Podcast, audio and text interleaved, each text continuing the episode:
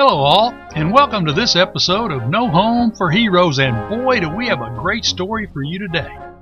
No Home for Heroes explores history's military mysteries regarding Americans who are missing in action from our past wars. These long-forgotten MIAs are remembered here. Today's episode is titled, A Pearl Harbor Mystery That Had Even the Navy Confused.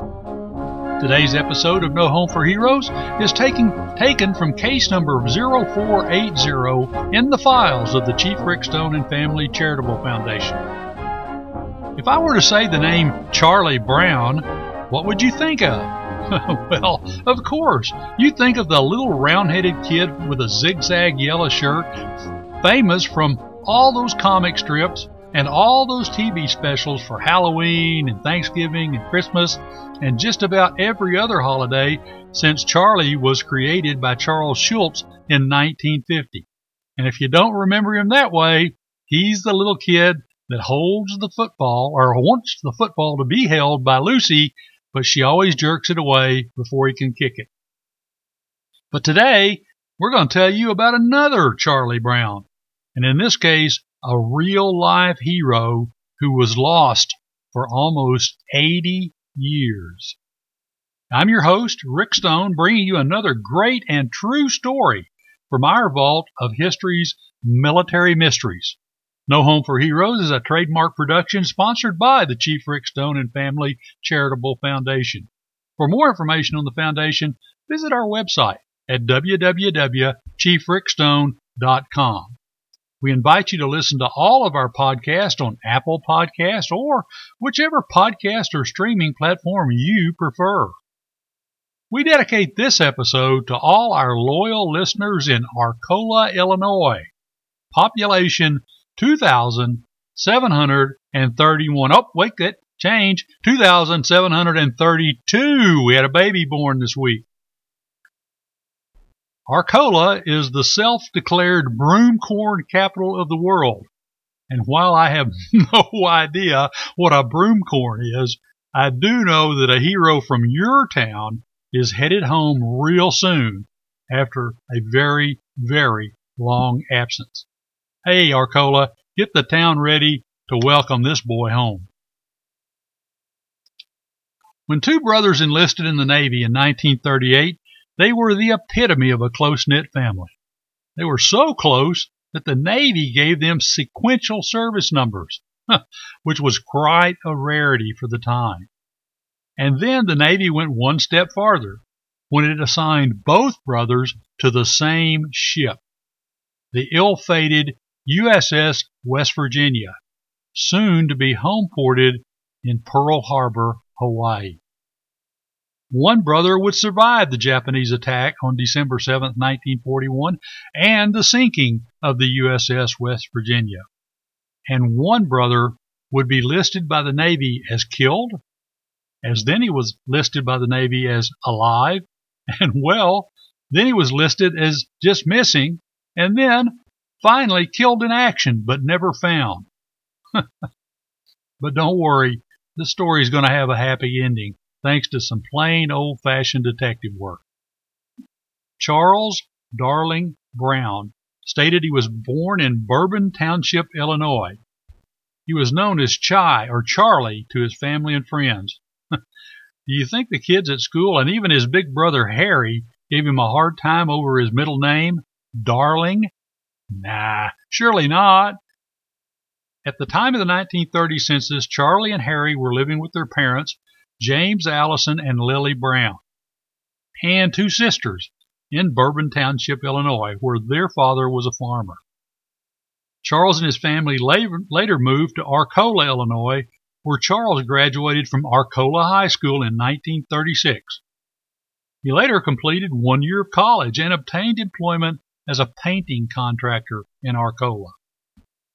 Charles enlisted in the Navy on 13 May 1938 in St. Louis, Missouri, and was assigned the rank of apprentice seaman.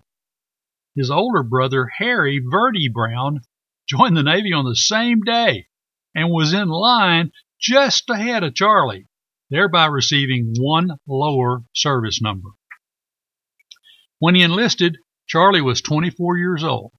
He stood 67 3/4 inches tall. He had blue eyes and weighed a whopping 124 pounds. Both Harry and Charlie completed 8 weeks of basic training at the Great Lakes Naval Training Center in Great Lakes, Illinois.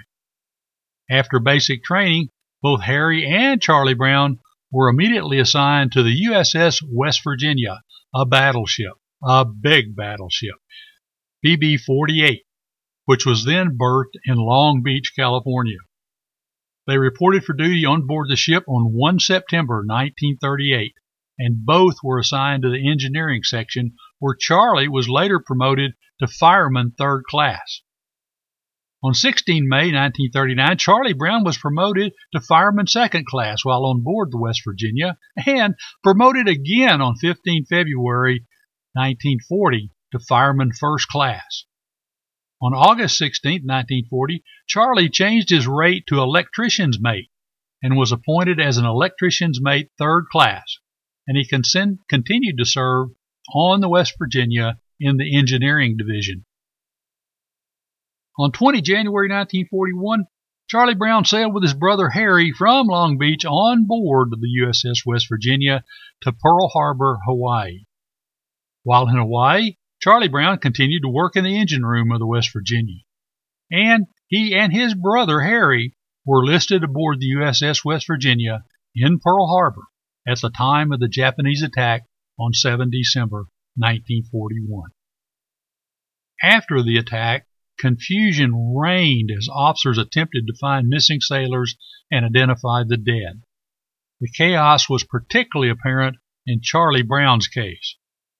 On 16 December, about 9 days after the attack, the Brown brothers' parents received a telegram from the Navy Department stating that Charlie had been, quote, lost in action during the attack on Pearl Harbor, and that his brother Harry had been slightly wounded. However, 4 days later, on 20 December 1941, the Brown family received a second telegram from the Navy Department stating that Charlie Brown had been found alive. Can you imagine the relief of the parents? In fact, the December 1941 muster roll of the USS West Virginia listed Charlie Brown as having been transferred on 20 December 1941 to the battleship USS Pennsylvania. The Pennsylvania was also heavily damaged during the attack on Pearl Harbor. But hey, guess what? No one on the USS Pennsylvania had even heard of Charlie Brown from Arcola, Illinois. Harry Brown's wounded hand healed quickly, but he couldn't find his brother either. Officially, Charlie Brown was soon listed as missing by the Navy, when he could not be physically located on the USS Pennsylvania or on any other vessel at Pearl Harbor. If you think the Navy was confused, imagine the horrible anxiety at the Brown household in Arcola, Illinois. It was not until 6 March 1942 that the Navy Department informed Charlie Brown's parents that Charlie had been killed in action, but they had no idea where his body was, along with 24 other crew members of the USS West Virginia, affectionately known as the Wee V by its crew.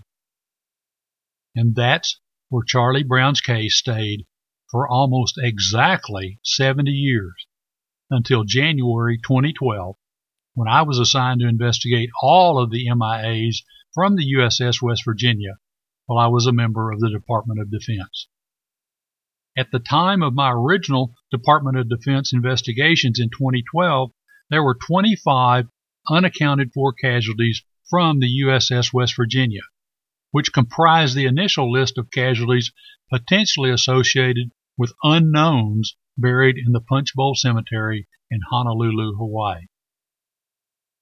By a process of progressive elimination of all those casualties who did not correlate to the defined data sets established by biometric and historical information obtained through some pretty exhaustive individual research, the association list was refined to specific unknowns who could not be eliminated by this process, and thus were included as most likely matches to specific unknowns that were then resting in the Punchbowl Cemetery. Based on the overall analysis of the historical facts in Charlie's case and the secondary analysis information, including a preliminary comparison of some unique gross dental characteristics, it was my opinion that electrician's mate third class Charlie Brown from the USS West Virginia was a most likely match to just two of the unknowns buried in the Punchbowl Cemetery.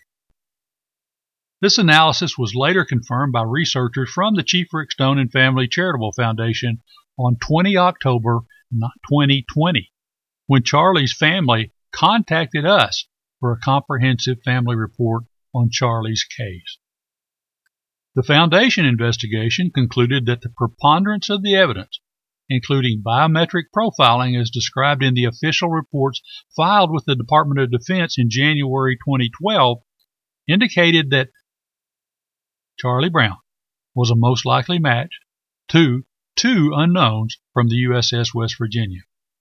But better yet, after only 5 years, the Department of Defense finally decided to act on my recommendations from 2012, and all the WV unknowns were disinterred from the Punchbowl Cemetery in Honolulu, Hawaii in 2017.